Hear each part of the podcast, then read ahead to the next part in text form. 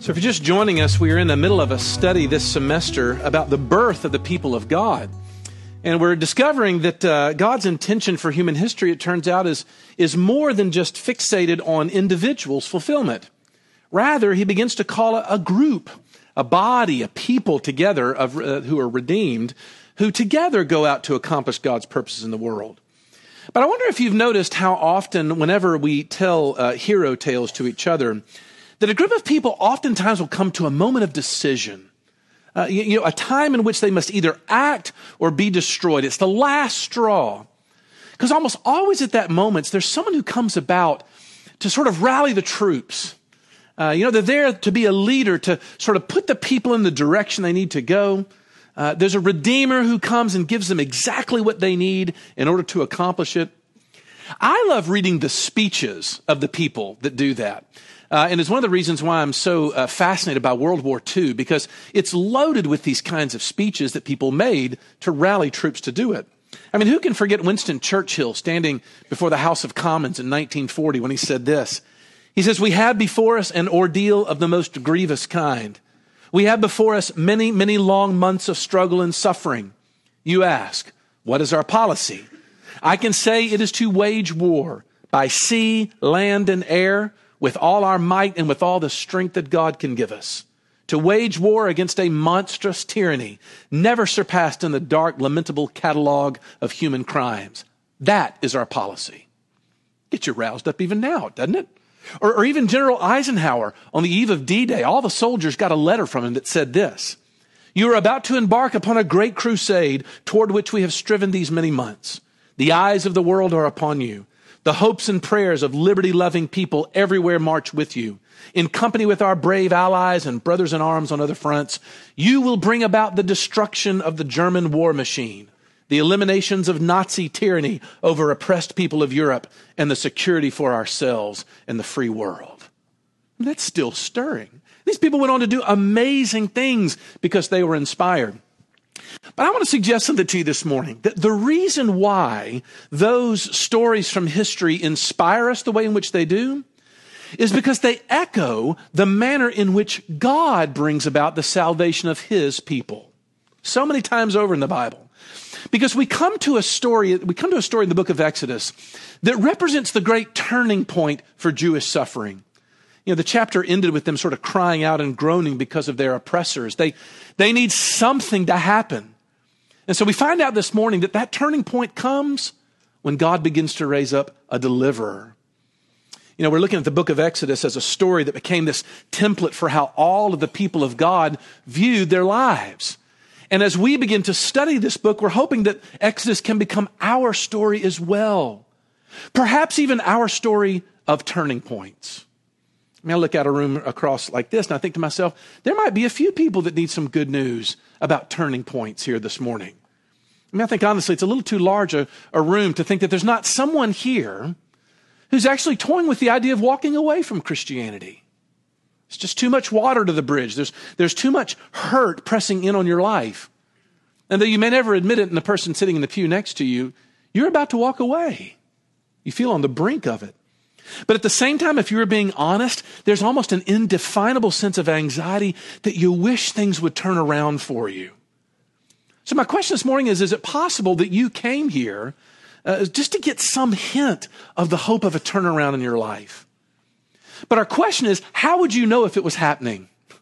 Our passage, I think, has a lot of wisdom for those of us who wish so badly that something in our lives would change to be different from the way in which it's been. And so I want to start try to draw out three points of wisdom that come from this passage that instruct us in this very way. The first one is simply this. Turning points will come from places that you rarely expect. That's number one. Because what's striking about these verses between chapter 115 and 210 is all of the heroes are women. You know, the Hebrew midwives sail the ba- male babies. Uh, king's, the king's daughter, Pharaoh, uh, the, the Pharaoh's daughter uh, inadvertently rescues Israel's redeemer. And you don't have to be like some accomplished historian to know that women didn't necessarily fare very well in this particular civilization. I mean, the truth was the rise of Christianity did enormous things to help sort of even out the equality between the sexes, but none of that had happened up until this time in this story. You know, Moses, this great deliverer, would not be here if it weren't for these two faithful Hebrew women, Shiphrah and Puah. And of course, we don't even get the king of Egypt's name, but we know their name. You see what's happening? You, you, we have to get it through our heads that it is the pattern of God's working to work through the marginalized and the downtrodden, not through the loud and flashy. But for some reason, it's hard for the people of God to realize this, Moses included. In verses 11 and 12, we see that he kind of sees himself as a rescuer, but the way he's going to do it is by killing another person. And of course, that's met with some resistance right out of the gate. But you can see the mentality. He's going to take the bull by the horns, right? Uh, let's go ahead and, and do some feats of daring to get the ball rolling on this whole rescue plan. But of course, God's way is never that way. You know, we always seem to want for the advance of God's kingdom to sort of come through our brute force. But you know, only God has that authority in the Bible. And Moses' attempt to kind of bring around the salvation of his people through a, through a military or violent means is immediately and providentially stopped in his tracks. And suddenly he's sent out into the wilderness until he learns something about what it means to be a servant. He's got to be a shepherd, something that Egyptians hate, by the way. We learned that earlier on. What this means is if you're looking for your life to turn around, it means you're going to have to adjust your vision to seeing the world the way in which God sees it. And when we think about changing our lives, we, we usually imagine something really dramatic, don't we? You know, we sort of stand up, we're being asked to stand up in front of a crowd of people and talk about how a bomb went off in the middle of our lives and nothing was the same after that. Someone wrote an article about us in the newspaper. Hollywood called for the movie rights. No. No, God's ways of dealing with people are in the things that probably presently you are now overlooking. From the poor the marginalized, the hurting, the simple, the outcast. That is where a Christian's vision trains himself because he sees God working in those places. But secondly, we see turning points happen when we reinterpret the mundane events of life. Reinterpret the mundane events. See, because God is like a, he's like a behind the scenes worker in this chapter, isn't he? Because there's so many hints throughout the passage that there's something really significant about this whole Moses birth. First of all, there's some interesting parallels between the life of Moses and the life of Noah, which you can't recognize because that word translated basket that Moses gets placed into in the river is the same word that's used for ark back in Genesis chapter 9 in talking about Noah. You know, Moses is being saved out of trouble through water, just like Noah. And of course, there's irony throughout the whole chapter. You know, everything that Pharaoh plans to do ends up accomplishing just the opposite of what he intends. His big genocide leads to nothing more than the flourishing of God's people. Even his own daughter participates in the Hebrew salvation. In other words, every plan that he makes pushes Yahweh's agenda even further along. You know, who's really in control here is what we're seeing. And finally, and I think most interestingly, doesn't this story sound a little familiar to you? You know, you have a boy who is born under the threat of genocide who goes on to be the savior of his people. Soon after reaching adulthood, he's driven into the wilderness to prepare for a lifetime of ministry. You see, Moses is what we call a type of Christ. Okay? He's an example, a figure, sort of a, a veiled hint of what God is up to when he finally saves the whole world through Jesus. That's what's being said here. And so I think that Moses is trying to get us to see that there's this invisible hand that's sort of guiding and orchestrating in the background all of these events. Theologically speaking, we call this the doctrine of God's providence. God's providence is just his, his working out everything that happens, everything that goes on to his purposes. There, there is no mundane and insignificant in God's world. They're all woven together as this master tapestry to bring about the salvation of his people. Here's a terrified mommy with her child, and God is still at work. Which, by the way, I think is a great way to understand what's going on when you reach those kind of turning points in life. Some of you, some of you may have known people who've had spiritual turning points, but we don't often ask, like, what happened when, when you went through that? This has been a pet sort of topic for mine, and I ask questions of people when they talk about big turning points for this very reason. Because I found that at some point along the way, people began to look at the events of their life up until that time in a wholly, a totally different way. Before everything looked kind of disjointed and sort of random. They didn't, they didn't cohere in any logical way. But suddenly they came to their senses. And when they did, they did, they began to see all those events not as random, but as things that God was doing.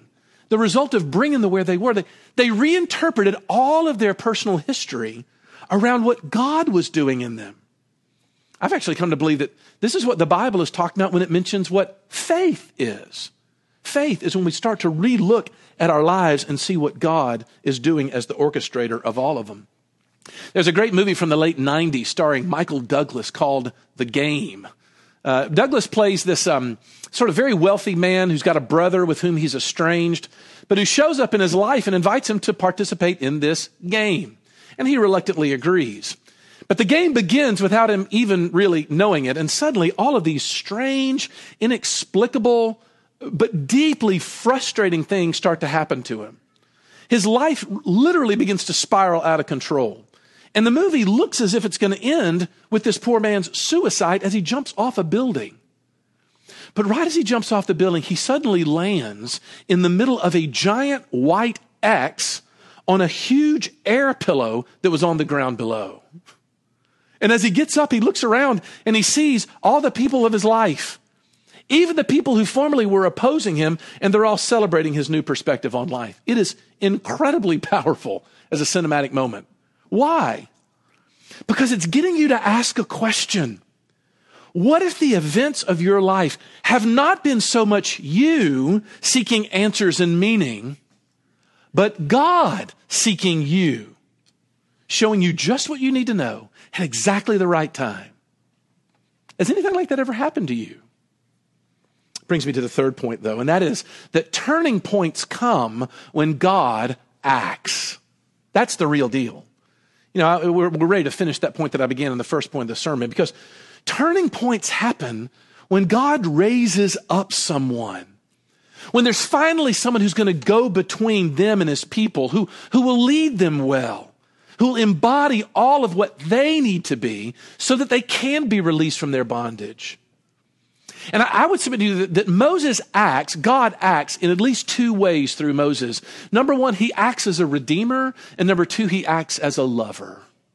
He acts as a redeemer, first of all. Look, I already mentioned that Moses sees these parallels between himself and Noah. They both use this ark to pass through the waters of salvation. But you know, even the daughter of Pharaoh, when she gives him his name, starts to fulfill this. Because Moses means to draw out. I drew him out of the water, she says in verse 10. What a perfect name, given the fact that God would use Moses to draw his people out of Egypt. You see, the significance of naming comes up over and over again. Fast forward to, to, to Joseph when he's sort of trying to figure out what to name the child that Mary is pregnant with.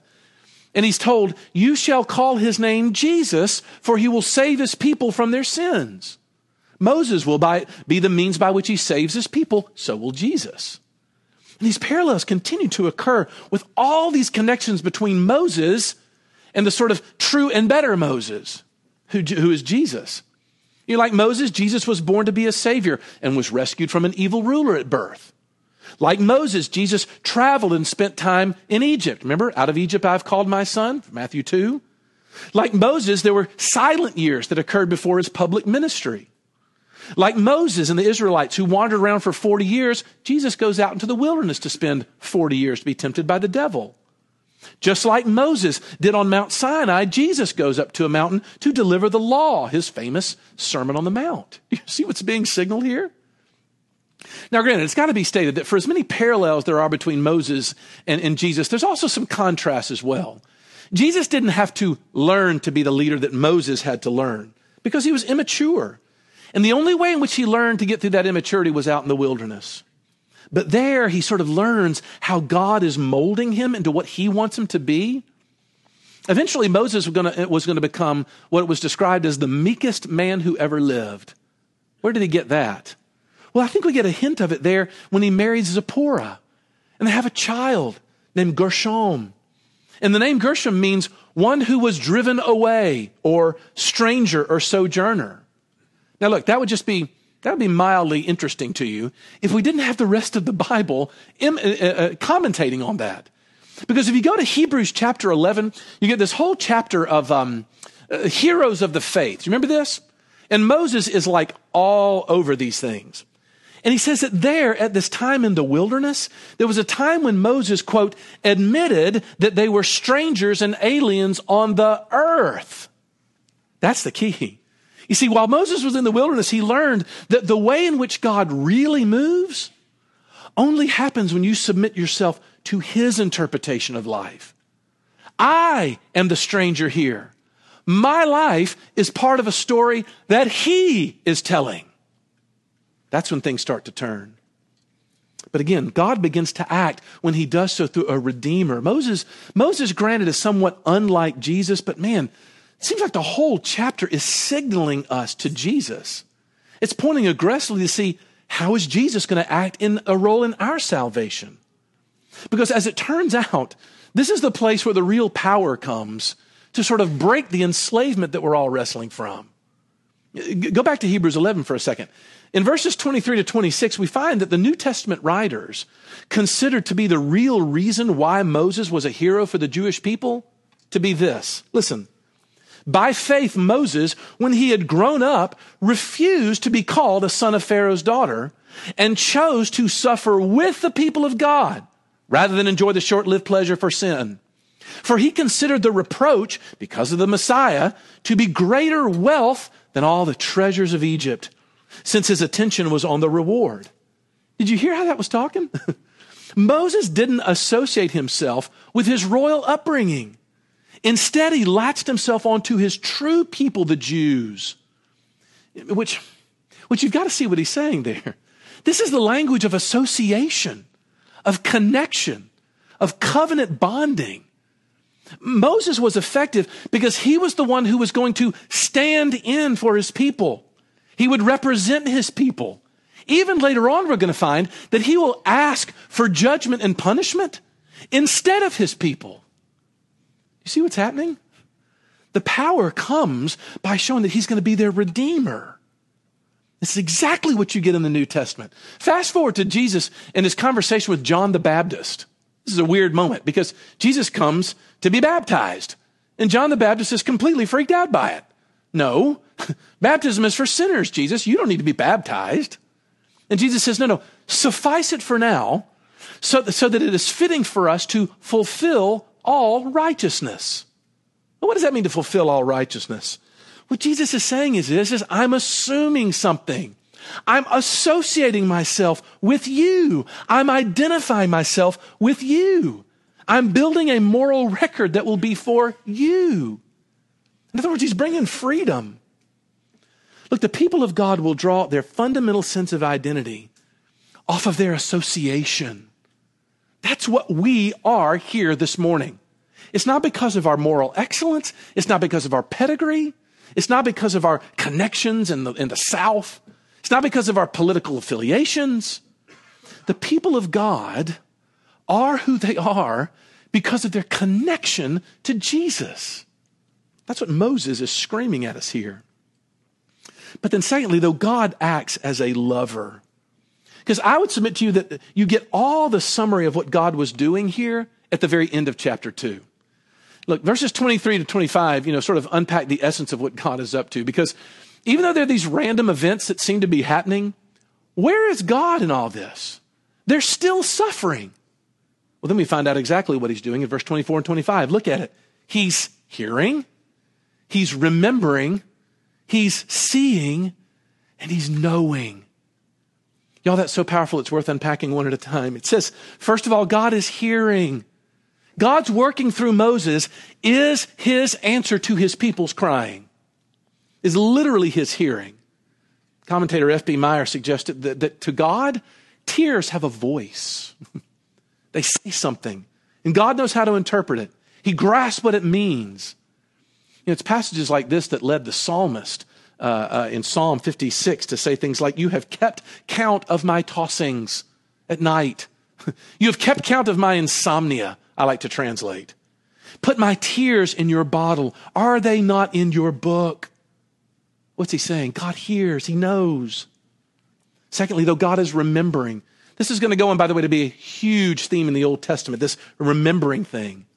Because time and time again, when the people of God begin to fail big, their issue is not whether or not God is pleased or displeased with them. What they wrestle with is if God is going to be faithful to them in the midst of their unfaithfulness. That's the question. And every time he stands by his promises, you know what he says? It says that he remembered. He remembers. That's covenantal language, talking about God's absolute determination to bless. Thirdly, God is seeing. You know, one of the strange effects of suffering is how much it can make you feel like a spectacle. You know, you either feel like people are painfully aware of you, or you feel like you're just the invisible person. All pain, I think, drives us into a sense of isolation that way.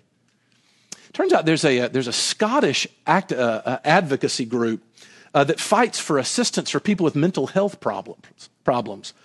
and the testimonies on their website talk about how people struggling with mental illness report feeling just utterly isolated, completely out to lunch. But I find it interesting that this group named their organization See Me. See Me. Will there be someone who will see me? I don't know the values of the organization, but I love that name because here at the Jews' darkest hour, they have a God who sees. He sees. And then finally, it's a God who knows. By the way, that verb there means so much more than he is aware. if you have the NIV translation, it says that he was concerned. No, no, no, no, no. That is way too tepid. That doesn't even come close to the significance of this word. Now, the Hebrew verb translated to know is used in other places in the Bible for places of really like deep, powerful intimacy. Even so, at one point, it'll become a synonym for sex. Remember, Adam went in and knew his wife? Same verb. Same verb here. You see what that means? We reach a spiritual turning point when we cry out not to a God who's going to swoop in and fix everything, not to a God who's finally going to get me that new job that earns me 10% more than I was making before. Not even the turning point happens when, when God brings back that estranged child back into the fold of my family.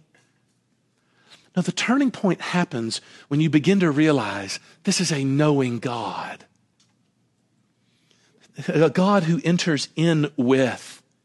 A God who is intimate with. And you get these little echoes, don't you? of what God is ultimately going to have to do in order to relieve his people's suffering on a cosmic scale. He comes down and he suffers with to see that we're rescued. He is Emmanuel, God with us. Look, in Jesus, you have a Redeemer who, just like Moses, hears and remembers and sees and knows. In short, he is a lover of his people. And that love is empowering.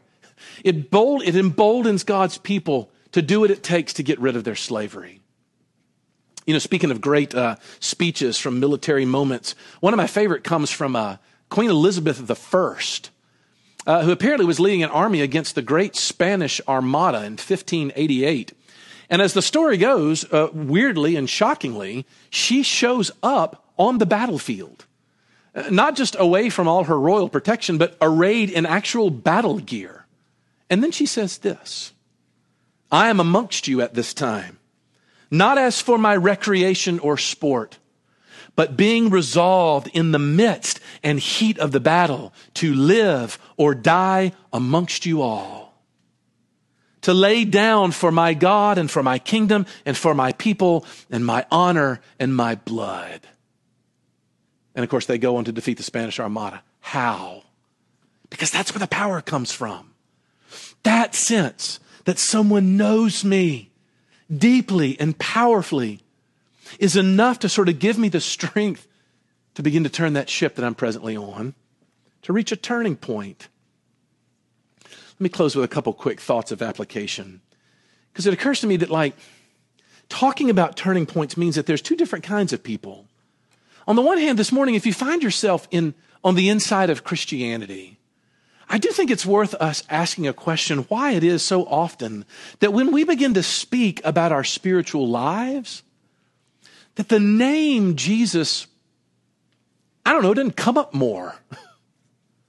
so often when we start thinking about our spiritual lives, we immediately go to our duties, to our performances. But what we're finding is that the very nature of our fellowship, the very foundation of our fellowship is about our connection to Him. shouldn't we be talking about him a little bit more? Unless, of course, and this is worth thinking about, we're still on a program to save ourselves with our religion. And somehow this becomes a means to our self salvation. I hope not. But I guess if there's other people, though, who do find themselves on the outside of Christ this morning, this is quite foreign for you. And for you, I've got really good news. Because the gospel really is simply this there is one who hears, there is one who remembers, there is one who sees, and there is one who knows. Go find him, and you found the opening to your release from slavery. That's the message of Exodus 2. Let's pray. Then, Lord Jesus, would you at this moment invite us in, even as we come and stand before this table, as we come to celebrate what you have given? We pray that we would see that you are indeed just that kind of a God, and that we would long to know and draw near to you as you have drawn near to us. Would you this morning work in our hearts, we pray, for we ask it all in Jesus' name. Amen.